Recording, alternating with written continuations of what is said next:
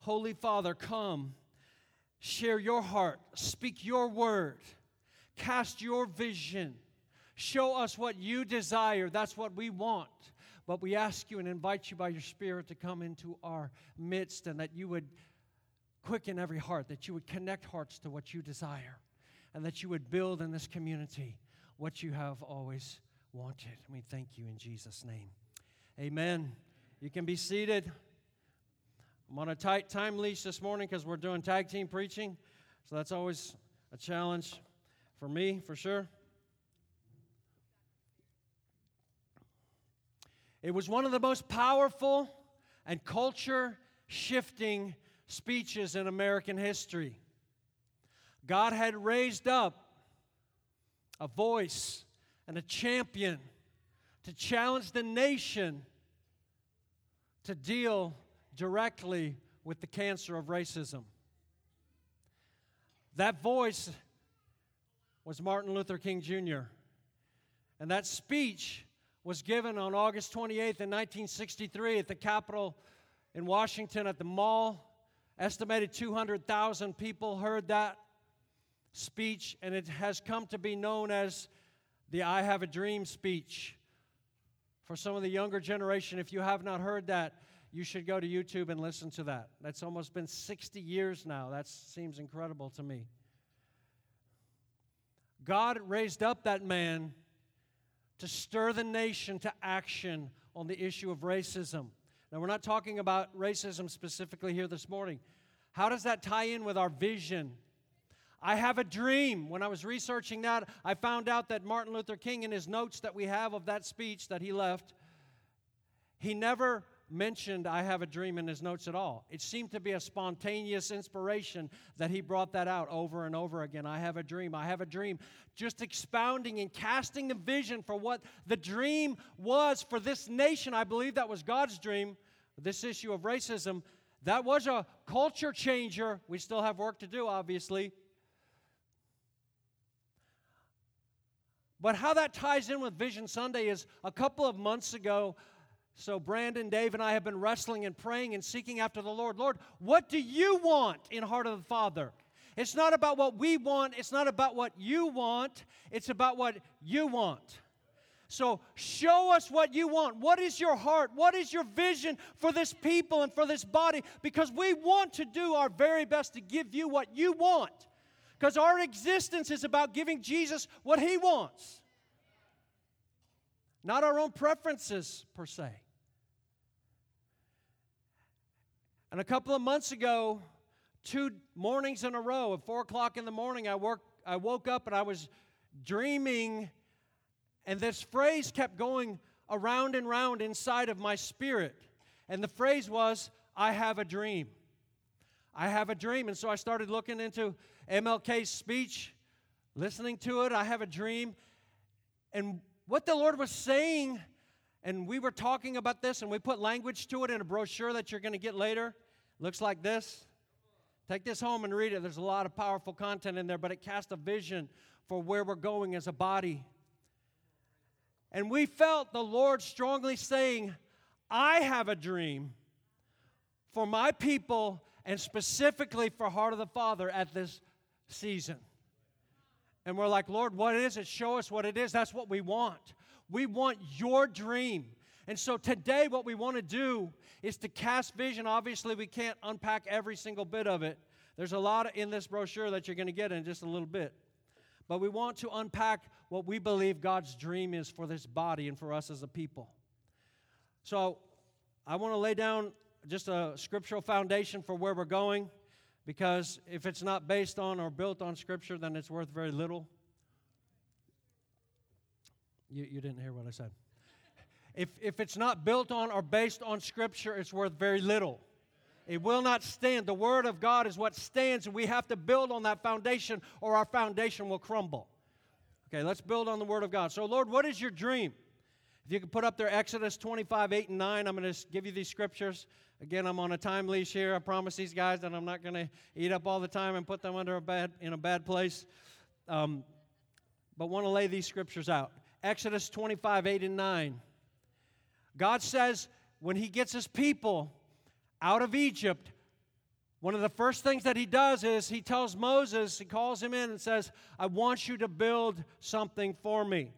Verse 8 says, Let them construct a sanctuary for me. Notice that phrase, for me, that I may dwell among them. And then the next verse, verse 9 says, According to all that I'm going to show you as the pattern of the tabernacle and the pattern of all its furniture, just so you shall construct it. In other words, I want to come, my heart is that I want to come and dwell among my people. And I want you to tell them to build this tabernacle for me, but you have to do it according to the way I say it. It's not us building what we want to build and what feels good and what might entertain us. It, that's not the issue. The issue is God is building a house. And when you're building a house, it really doesn't matter what your visitors like, it matters what you like. You're building it according to your own desires and your own tastes. That's what we're going after. So he says, seven times in the scripture, this is if you're a Bible numerologist, um, Seven's an important number. Seven times in Scripture, this phrase is repeated when he talks about the tabernacle. Build it exactly according to the pattern that I give you, because that's the way I want it built. And that's where I'm going to come and make my habitation. Who wants God to come and make his habitation? All right, let's build according to the pattern that he gives in Scripture. Let me go to a couple others here. Again, we're not going to expound on these, although it's horribly tempting for me. Ephesians 2, verse 21 and 22. This is the church. This is Paul writing about what the church is, in whom, which is Christ, the whole building being fitted together is growing into what? A holy temple. We're growing into a holy temple as we're being fitted together. This speaks of relationship, obviously, in the Lord, in whom also you are being built together into a dwelling of God in the Spirit. This is what the purpose of the church universal is. We're being fitted together, we're being built together into a holy habitation for God to dwell in. That's our purpose. And then 1 Peter 2 5, laying these down really quickly. You also, as living stones, being built up as a spiritual house for a holy priesthood to offer up spiritual sacrifices acceptable to God. Notice what the purpose of the house is. We're being fitted together, built together, so we can offer up to God spiritual sacrifices that please Him. Here's the deal. This really is the deal. If we will build an atmosphere and a community where God is pleased to dwell, He will come and do all kinds of things that will blow our minds. But we can't say, well, God, I like the first five things on your blueprint, but the rest of it, eh, not so much. We need to build according to the pattern. That's what our heart is. Lord, what is your dream? What do you want to do here, and how can we give it to you? And then, last verse, this is the ultimate in the end of the book of Revelation 21, verse 3. Notice how this, from the time God gets a people out of Egypt, the first thing he says, Build me a tabernacle that I may dwell among them, but you have to do it according to my pattern. Then at the end of Scripture, when the new Jerusalem comes down, there's a new heaven and a new earth. Verse 3 of chapter 21 of Revelation, and I heard a loud voice from the throne saying, Behold, the tabernacle of God is among men and he will dwell among them, and they shall be his people, and God himself will be among them. This is the ultimate dream and goal of the Father. He's bringing us to a place where we can so build together that He will come and dwell in our midst. Ultimate fulfillment of that is in the New Jerusalem when we're going to be planted like a pillar in the temple. Oh, but there is no temple because the Lamb is the temple. And so we're going to be planted in closest proximity to Him, dwelling forever in His presence. Fires me up. We want to build a place where God will come and inhabit.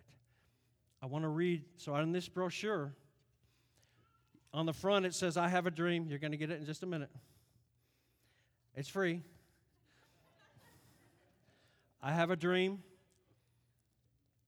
And there's lots of information inside that you're going to read that casts vision for where we're going.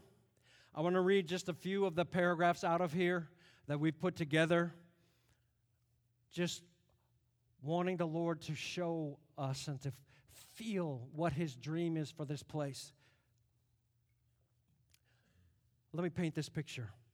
I have a dream that our gathering together will be a place where every member will be able to express their unique deposit of grace to build up the church. Where every joint will actually supply something beautiful. That it would be a place where the seemingly weak and insignificant members will be valued just as much as the highly gifted people. You need to say amen to that. I have asked multiple leaders in churches and multiple other believers when Paul said that in 1 Corinthians chapter 12, that we give greater honor to those who are, seem to be the weaker and seem to be insignificant, I said, Have you ever seen that actually in practice in a church? Every single person told me no. Why? God wants that. He doesn't just want to celebrate the highly gifted. Praise God for the highly gifted. That's not what we're going to build here. We want every person and the gift that's in them. So often, those are insig- who feel insignificant or weak don't want to put their supply out there because they feel like it's insignificant and weak. But we need to take them.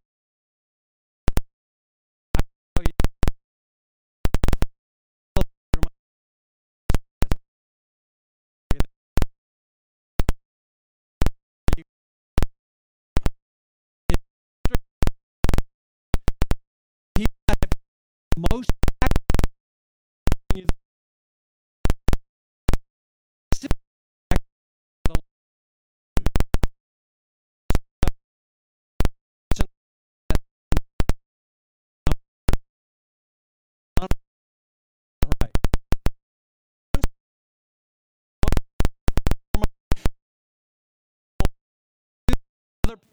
they are just weak and insignificant. No, everybody thinks like, what's wrong with them?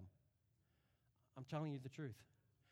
God has a supply that is hidden in the weak and the seemingly insignificant. And we want to draw that out because you can't have the full measure of who He is if you cut that out and go, God, no, just give it to us through the highly gifted. He's like, no, that's not the way I'm going to do it. Oh my goodness, it's so hard.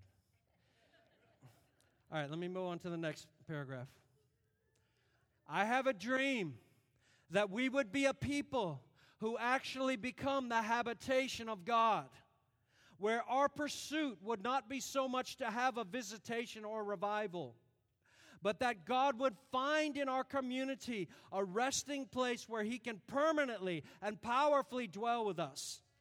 That we would constantly host His glorious presence and nearness, and where a move of God does not need to be brought in from the outside because God Himself is in our midst, doing what only He can do, where we truly become a community which is lacking in no good gift.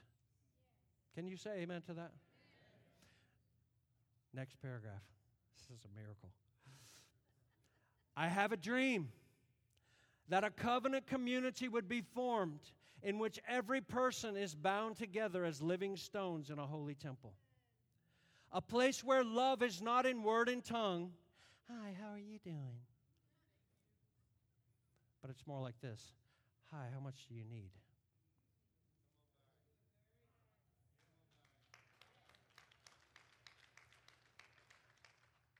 How can I help you in your distress and in your dilemma?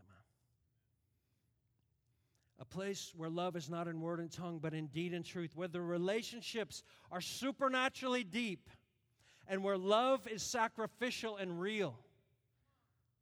Real love cuts and costs something. That's why it's beautiful to the Lord. We're doing it for Him. That God would so infuse us with love for each other that we would each be less concerned about our own feelings and opinions and actually have in ourselves the attitude that was in Christ Jesus, considering others as more important than ourselves. How, how, how, many want this? How many want this? Okay, we got a third, maybe a fourth. Praise God. We got two more guys coming up to bat, so we're, we're just going to keep pressing. We want to create a place, and Dave's coming up. We want to create a place where God is pleased to dwell, where we take the template that He's put out in His Word, and so much of it is based around relationship with each other. I can tell you this is going to cost something to do this. It's going to be inconvenient and it's going to be sacrificial.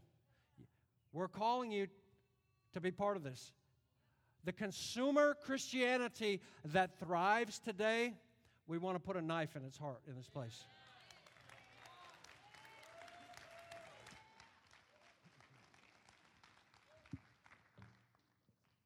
I want to share with you for just a few moments about a presence centered community, referring to His presence, where God can come and be the center of all that we do, and where the Holy Spirit can move any way He wants to.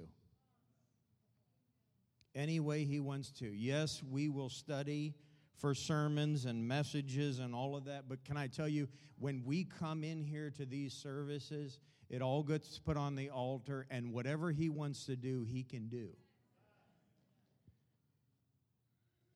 Where we remember that He is our first love, and we become zealous and deeply jealous in our hearts to honor Jesus.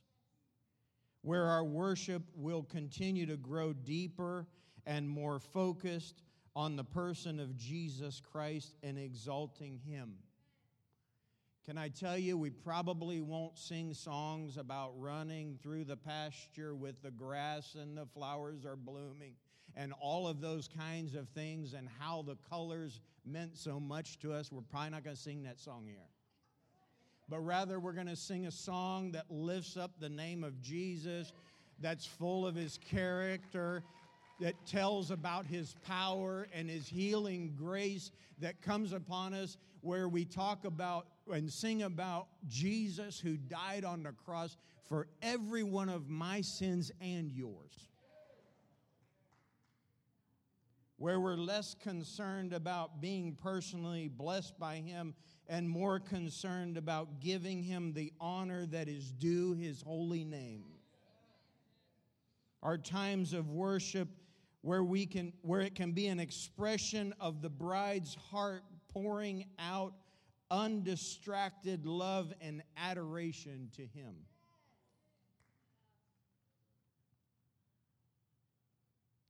We're not here about singing our favorite song or your favorite song. We want to sing about him and draw attention to him. A place that every member in the body would increasingly take responsibility and ownership of the spiritual temperature of the corporate gathering and come spiritually built up and ready, eager and with an expectation and anticipation of what the Lord wants to accomplish in our midst. Our gatherings are not a sporting event. We're not going to file into the stands and watch whoever's on the field play. But rather, we're going to get involved and we're going to participate. I was talking with the staff the other day about the different ways that God uses each of us and how important it is that we be obedient to what He tells us to do can I tell you that your gift may not always be expressed with a microphone and the stage and the spotlight? I can only tell you that there are times that the Holy Spirit speaks to me and says, Go back to the back section, the second row from the rear over on the end, and give that woman a word of encouragement. Can I tell you that if I wrestle with the Holy Spirit and say, well, no, that's, that's not up there on stage. That's only for her.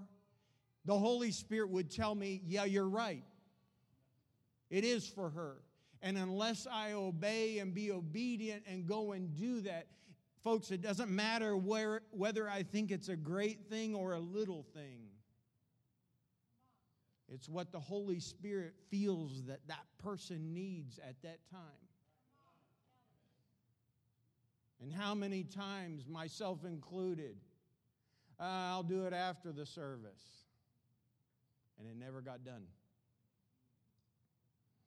Barry and I were out here the other day, and Barry alluded to it. We were pulling weeds.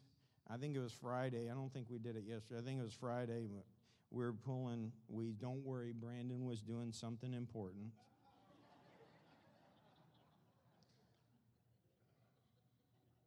But he, he said to me that some of the most powerful words that he's ever received are just from average people. Not highly gifted, like me. Oh, just wait, I'm going to describe you too, so don't worry. Not highly intelligent, like you. Not with the greatest education, like us. It's each one of us. Can I tell you, God will use you, wants to use you, but you're going to have to be obedient. You're like the mailman, you just deliver the mail. You don't have to explain it.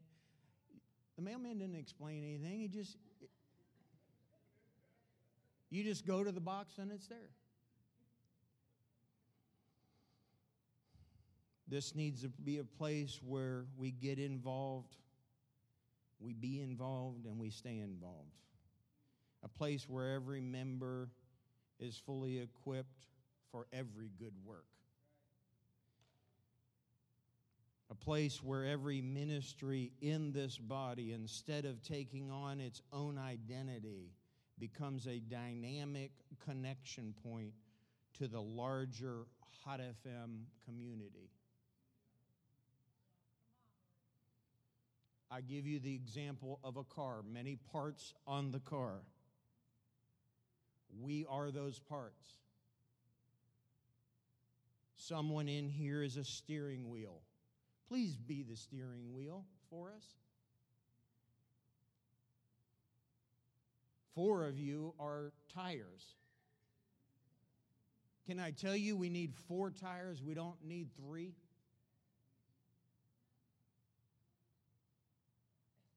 Some of you are wiper blades. You ever had one not work or missing?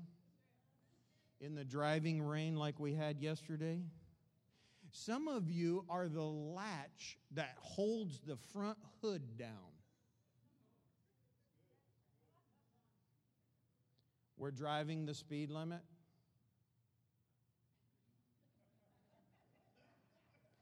All is well and then we hit a bump and the hood comes up because the latch bracket wasn't working properly.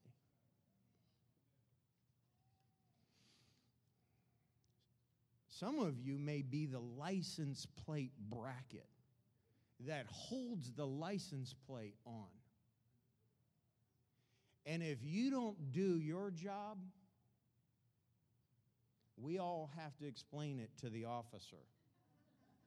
I promise we have a license tag. I don't know where it is, but I promise we do. This morning, early, I had a dream. I don't, I'm not a dreamer. I told God many years ago, because they were goofy dreams. I told him if he wanted to speak to me and give me a dream, go for it. I accept it, all of that, but I don't want any of those goofy ones. So I'm not that much of a dreamer, but this morning early, probably four o'clock, I had a dream, and Hot FM was an aircraft carrier. And there's a lot of people on the aircraft carrier, those of you from the military, or perhaps we're on one, you'll know. There's a lot of people on there, and they all have their job to do. Some clean, some watch the radar for the enemy, all kinds of things. The weather, all of that. And the elders were out here where these doors were coming into the entryway, where you come in. The elders were out there with a small wagon. And one elder was holding the door open. We didn't use two doors, we only used one.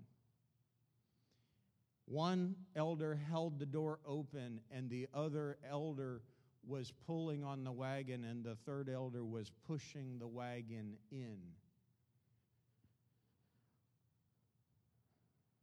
One at a time. I believe that's discipleship. I believe that on this wagon was, quote, ammunition, which was you. I believe that God was saying, they're coming in here one by one to be discipled, to be able to be used by God to destroy the works of the devil, to set people free, to heal those that are sick, to help stop abortion, and to reach out beyond our walls.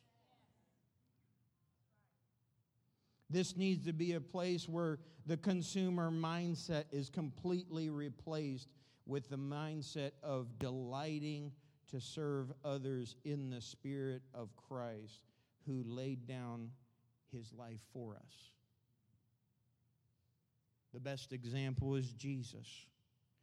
You know, I watch TV just like you and I see these riots going on. I will make this statement. It's one thing to peacefully demonstrate and have dialogue. But it's another thing to loot, steal from others, kill, and destroy, which my Bible dis- uses those descriptions as the devil. It's he that steals, kills, and destroys. But Jesus is our example. Let me close with this question for you. How can we come in here and expect God to move in our gatherings if we have not allowed Him to move in our personal life all week long? Let me say it again. How can we come in here and expect God to move in our gatherings if we have not allowed Him to move in our personal life all week long? We have no right to ask Him to move in here if you and I don't let Him move in our devotional life. We have no right to ask the Holy Spirit to move in here if you and I didn't let Him move in our personal prayer time with Him during the week. I want to encourage you to ask God to move at your job or your school. I'm going to ask you to invite him to move in your family. I'm going to al- ask you to allow him to move in your own life all week long. So that when we come in here, we can expect him to move in our gatherings. Make sure that each of us allow him to move in our personal life all week long then when we come together corporately, He will be comfortable and at liberty to move the way He wants to. It's called living in relationship with Him. It's called living in a presence centered lifestyle. Brandon?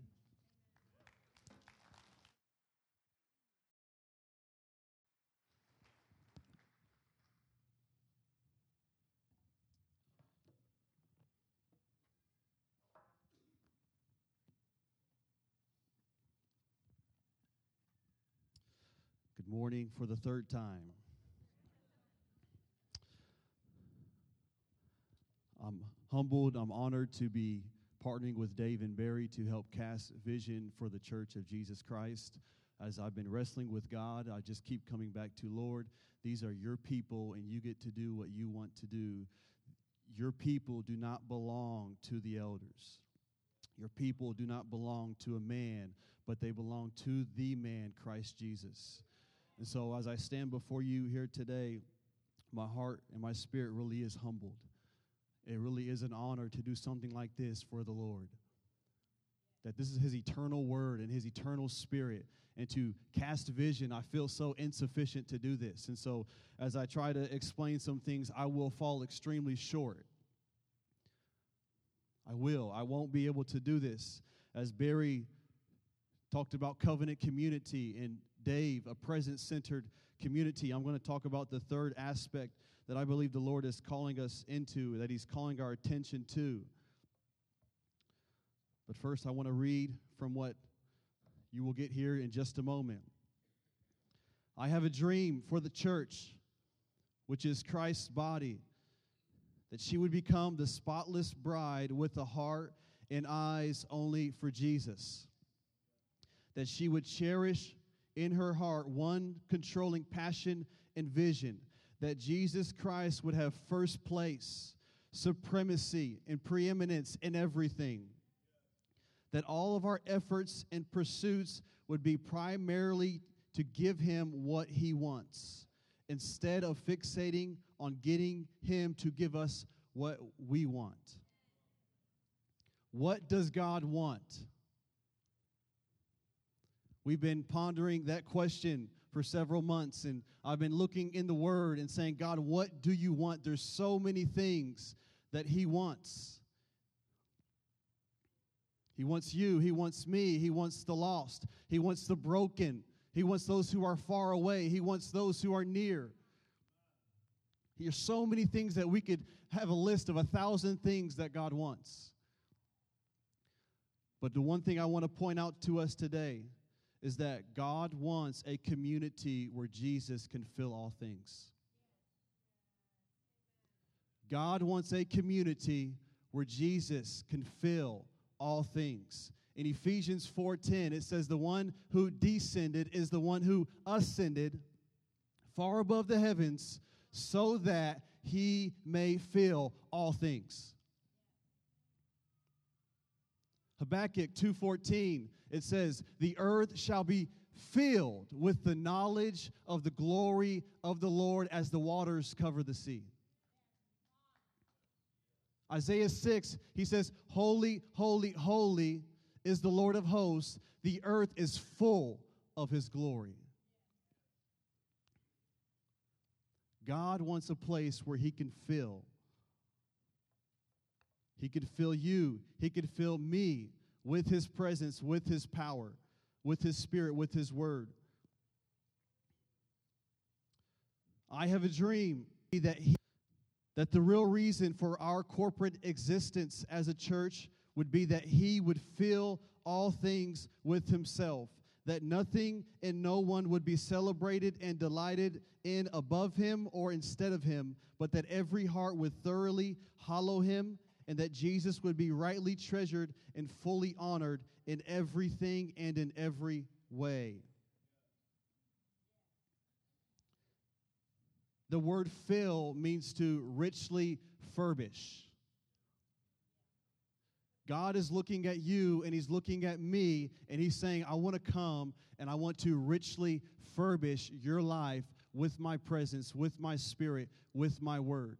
Is your life richly furbished with God? And here's the thing before God can fill the earth with his glory and with himself, he starts in his church. That he's going to start here in our community, he's going to touch every single life. No life is insignificant to them. He will walk past every single one of us to touch us and breathe upon us, that we be filled with the power of God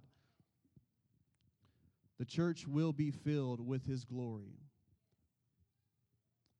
And how I know this is true is because what you see going on in the world around us, I ask myself, God, how can you do that?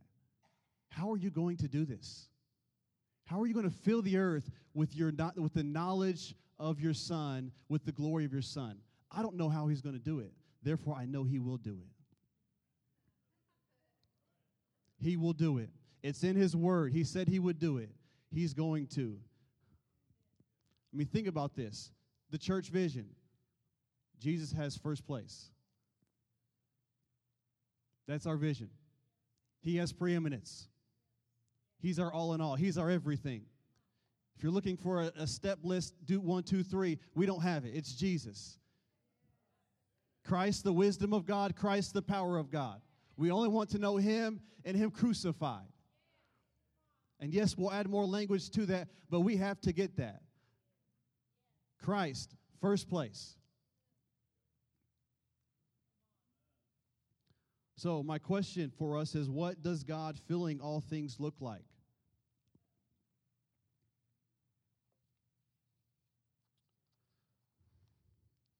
What does it look like when He fills all things?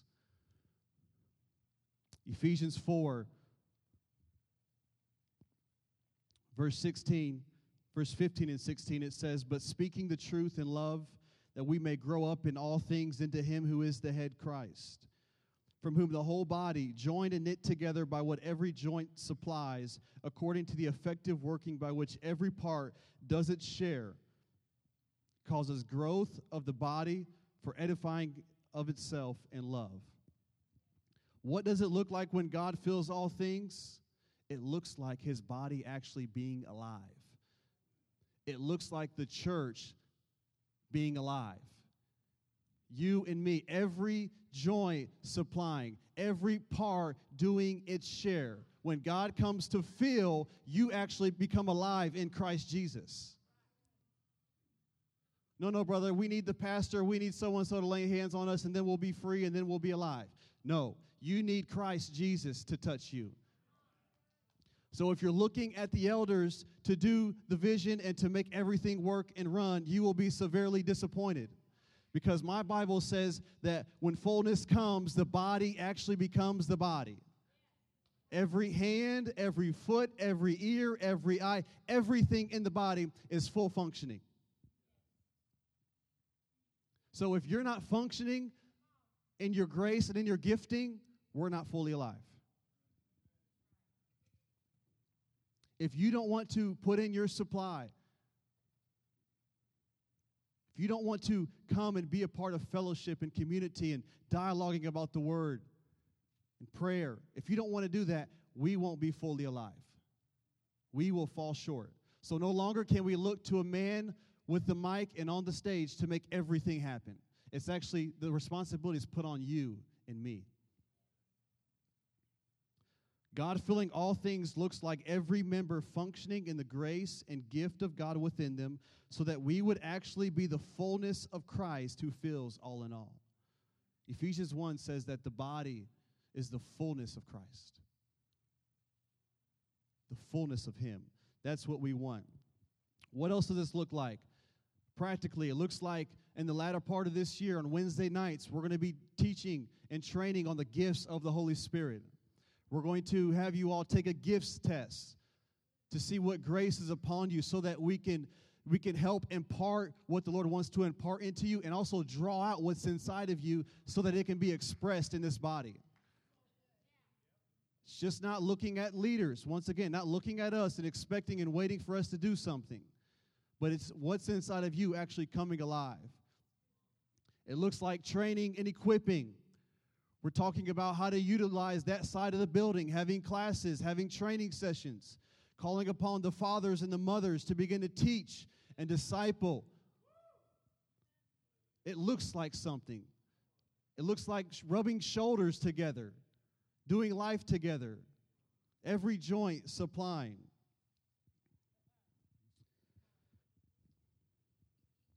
But here's what it's going to take it's going to take a couple things. The first thing, what, it's going to take, it's going to take something called maturity. When Christ comes to fill you and me, that means we actually have to grow up. It means we have to mature. It means we have to lay down our agenda and receive and accept His agenda.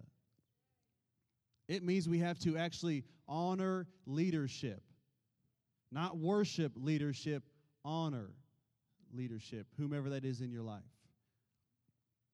But it looks like it looks like maturity, growing up in the Lord.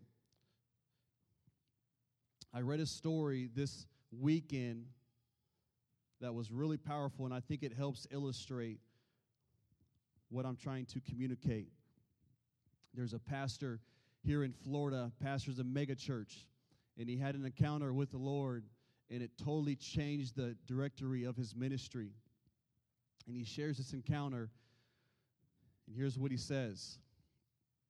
He says, The Lord began to ask him, this pastor, to do things that his training and thinking told him he sh- that his training and thinking told him should not be done on Sunday mornings. They were simple things. The turning point of one of these things was on a Sunday morning amid a packed house. The pastor recalls the Lord saying, There are people in here contemplating suicide, and I want to call them down front. Don't let people leave without calling them down front. The pastor instantly went into church growth mode. This is not the right environment for that. What if this is a wife and she's with her husband and gets up in front of thousands of people and that's embarrassing and that could cause shame? It's not the right environment. And the pastor says he'll never forget what the Lord asked him. The Lord asked this pastor, Whose environment is this?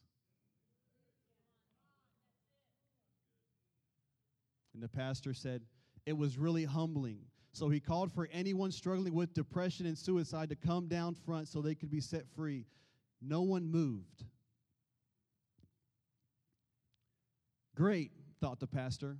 I'd made God look bad and I've made myself look bad. And then all of a sudden, a girl way in the back at the top of the building moved and made her way down. And when she got to the floor, 200 people got up and joined her at the altar for those who were struggling with suicidal thoughts. That's what we want here. You ask us, whose environment is this? This is God's environment. This is His church. That's why He is first place. He has preeminence. He has supremacy. That's why He's going to fill all things because He knows He's first place here. When Jesus Christ knows He's first place in a specific location or in someone's heart, He fills. He does that. And so, to God be glory in the church by Christ Jesus to all generations forever and ever. Amen. All right, so what we're going to do now, if I can have the ushers come forward, we are going to pass out this program to you, the vision program. So give us, bear with us a minute or two as we pass these around.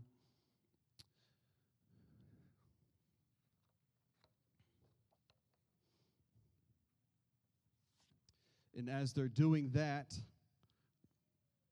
you probably have seen we've have a new shirt that's in the lobby for sale for $10. Giving God what he wants is on the front, on the back, so that he may fill all things with himself. So you can grab one of those after service. Also, if you check out Connection Central, you're going to, as you guys begin to pass those out, if you check out Connection Central, you're going to have, there's a wall there that says Connect.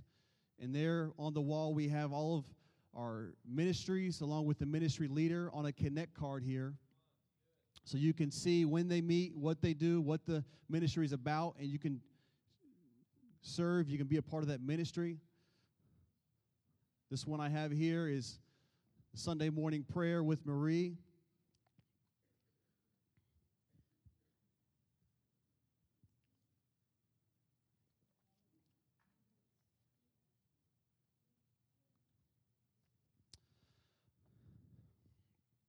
Okay, and so as you're getting those, if you could just bear with us and do not begin reading the whole thing. Okay, we're going to go through it. I know it's hard to read, but the the middle part there, the vision por- portion of this brochure, if you could read that at home, that would be great. Okay, because we're going to move on. We're not going to go through and read all of this. But w- that's your homework for today is to go home and to read it. We want you to underline things, highlight things, mark things.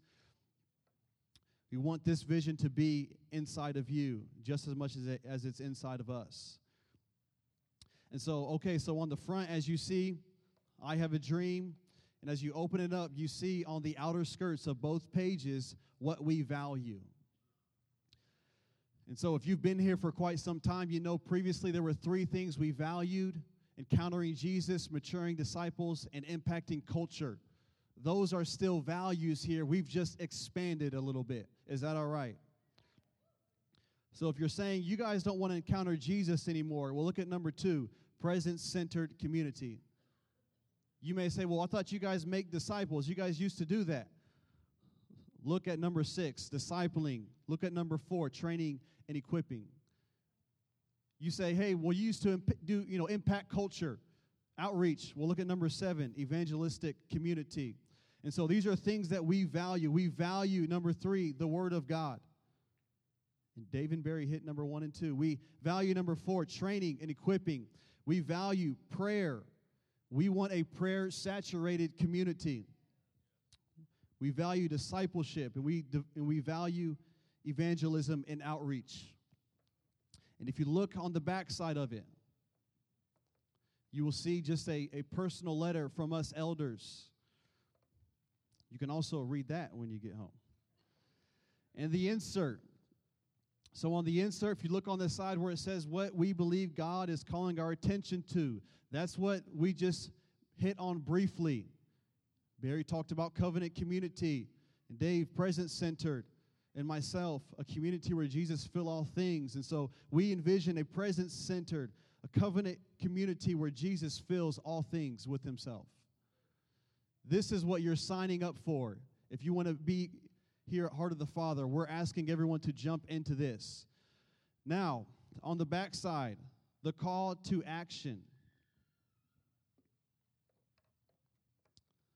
This is where you sign the dotted line. It's easy to talk vision, talk about what we're going to do, what the Lord's doing, what God's doing in my life, what we foresee in the future. That's all exciting. That's all fun. It's like going to look, going to uh, buy a new car. It's, it's great looking at new cars. They're pretty. They're shiny, but it gets real when you put your name on the dotted line. So this is where you're going to put your name on the dotted line. This is a call to action. We want every member who feels called to this community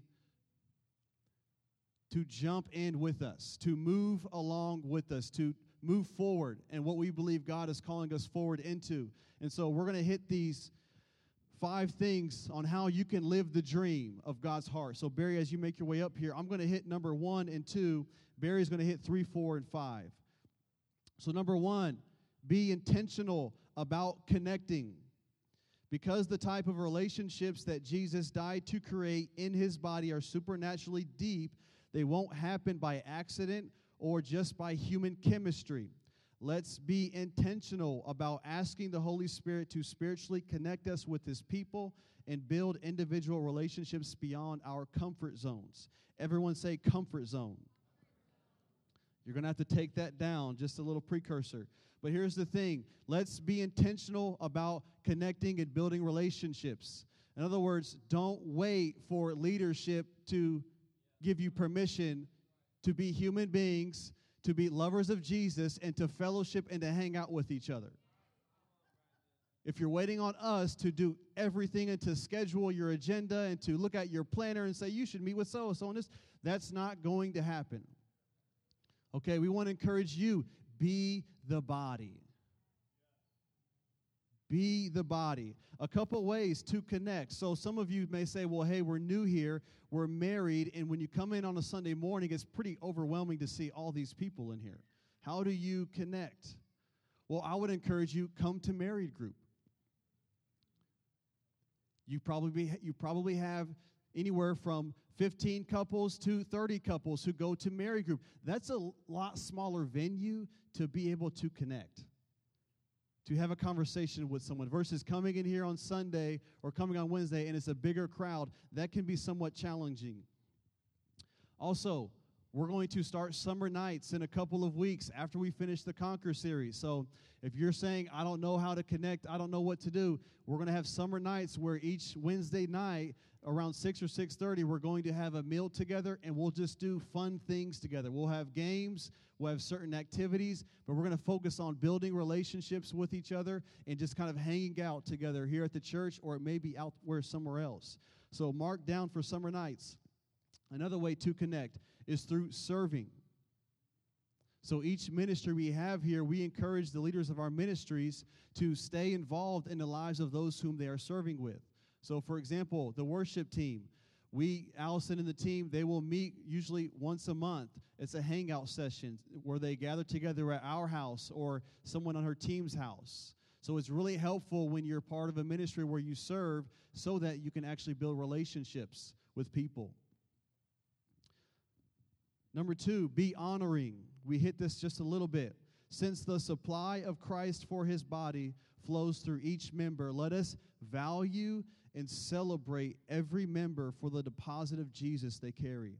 Remembering that he said, In those members of the body we deem less honorable, on these we bestow more abundant honor. I want to say this that every person, every son or daughter of Jesus, you have a seat at the table. We honor the gifting and the grace upon you. We value and we celebrate with you. I want us to be a community where we learn to celebrate for others. Where I know we may have a difficult season we're living in, but we are going to celebrate, we're going to rejoice in people's victories, and we're going to honor them. We're going to humble ourselves before them and lift them up so that God can receive glory for every single individual, whether weak or small. And what, what would it look like if we tried to find the least honorable person in here and we bestowed great honor on them? What would that look like? Instead of everyone coming to the front and wanting to meet the speaker and the pastor and all this stuff, let's find the ones who are, who are hiding out, who don't want any recognition, and let's honor them because the same gift and grace that's on leadership is the same gift and grace on the people of God. So be intentional about connecting and be honoring to one another. Barry? How's everybody doing? You guys got me? There we go. All right, number three, if you're looking at your, your sheet there, this is huge. Be prepared. In our corporate gatherings, Jesus delights to show himself through all of his people. So let us not just expect that others who are more gifted will come and create a spiritual atmosphere for God to move freely. This is huge. Let us come to the gathering spiritually built up and ready to put in our supply. When you assemble, this is the Holy Spirit speaking through Paul in 1 Corinthians 14. When you assemble, each one has a psalm, has a teaching, has a revelation, has a tongue, has an interpretation. So we each have something of grace to offer to build up the body. Can I tell you something? We don't come to church to get edified and built up primarily. We, we do that in our personal life. We come to church. Paul's theology of church is that we go there to be a blessing and to pour out and build up the other members of the body. I know that's not our American paradigm but it's the biblical one. So let's throw out the American paradigm and let's embrace the biblical one. Here's what I mean. If, if you come to service and we see that you still have bedhead when you walk in, we know you're probably not spiritually edified and ready to give out something. You just rolled out of bed 10 minutes late and you're like, okay? So let's be intentional about serious. Now, this is huge. You want to know what the difference between an average church service and a revival conference service is? The people at a revival conference service have come from out of state, paid money, sacrificed, gone out of their comfort zone because of anticipation of God and what He's going to do there. That kind of dynamic, when everybody comes with some of that, it's explosive. It's like gasoline fumes around a lighter, it's explosive. That's the difference between a normal church service and a conference revival service where you God was really moving that there's a reason. because we're the body, we're the temple that houses Him. And so if we come spiritually built up, spend some time in the presence of the Lord, just encouraging you before service, come spiritually built up and edified and ready. Remember, your job description in coming to church is not to come and get blessed, although that often happens as a byproduct. It's to come and to be a blessing and to pour out. That's the biblical model. If we could all embrace that, everything would change. I tell our core group there's enough spiritual power in this room to control the spiritual atmosphere of every service we have, everyone. If we come ready, what would happen if everybody in these seats came actually ready, not just waiting for somebody else to do something for them and to be blessed by the presence of God? We love to be blessed by the presence of God. That's a byproduct. When we gather together, Paul says, let everything, everything, everything be done for edification to build up somebody else. If we can embrace that and change our mindset to where the reason why we're coming is not because we like the style of worship or we like this or that. It's because we are part of a body and we're supposed to build up and inject the life of Jesus into that body in that moment. Be prepared I'm telling you, this makes all the difference in the spiritual atmosphere in every service. Four, be equipped and positioned. At Heart of the Father Ministry, we're very focused on and committed to providing classes to help train and equip each member of this family. So we want to help you as much as we can to equip every member to be able to express your gifting in a right and a full way. So we're going Again, Brandon mentioned we're going to have classes, lots of different um, venues to help to for you to explore and to understand what your gifting is and your grace, and also to be able to express it in a right way. Okay.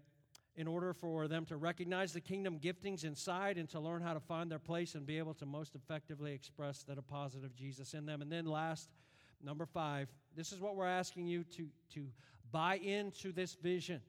Because here's the deal one or two people you might be able to ha- see gifting happen and have a move of God, but it will never be what the dream of God's heart is. The dream of God's heart for his body is not that there's three or four or 10 or 12 really gifted people that wow everybody and we go, oh my gosh, that was amazing. That's not the dream of God for his body. The dream of God for his body is that every, even the weakest and the least, is expressing the life of Jesus in that body. And when everybody comes, I tell couples in premarital counseling all the time marriage is like a pool. And you have to decide at the beginning if you're going to be a supply line or a drain pipe. And if you get two drain pipes together in a marriage, you got problems. But if you can get two people together in a marriage that are both determined they're going to be supply lines and they're going to be a blessing and they're going to put in and invest and invest and pour in, you know what you have? You have a flood. And your kids will feel it every day of their life. And people around you will feel it. There's an overflow from that relationship. It's the same in church. If we have 90% supply lines and only 10% drain pipes, it'd be phenomenal. It'd be phenomenal. The kingdom would come on earth. Don't get me started.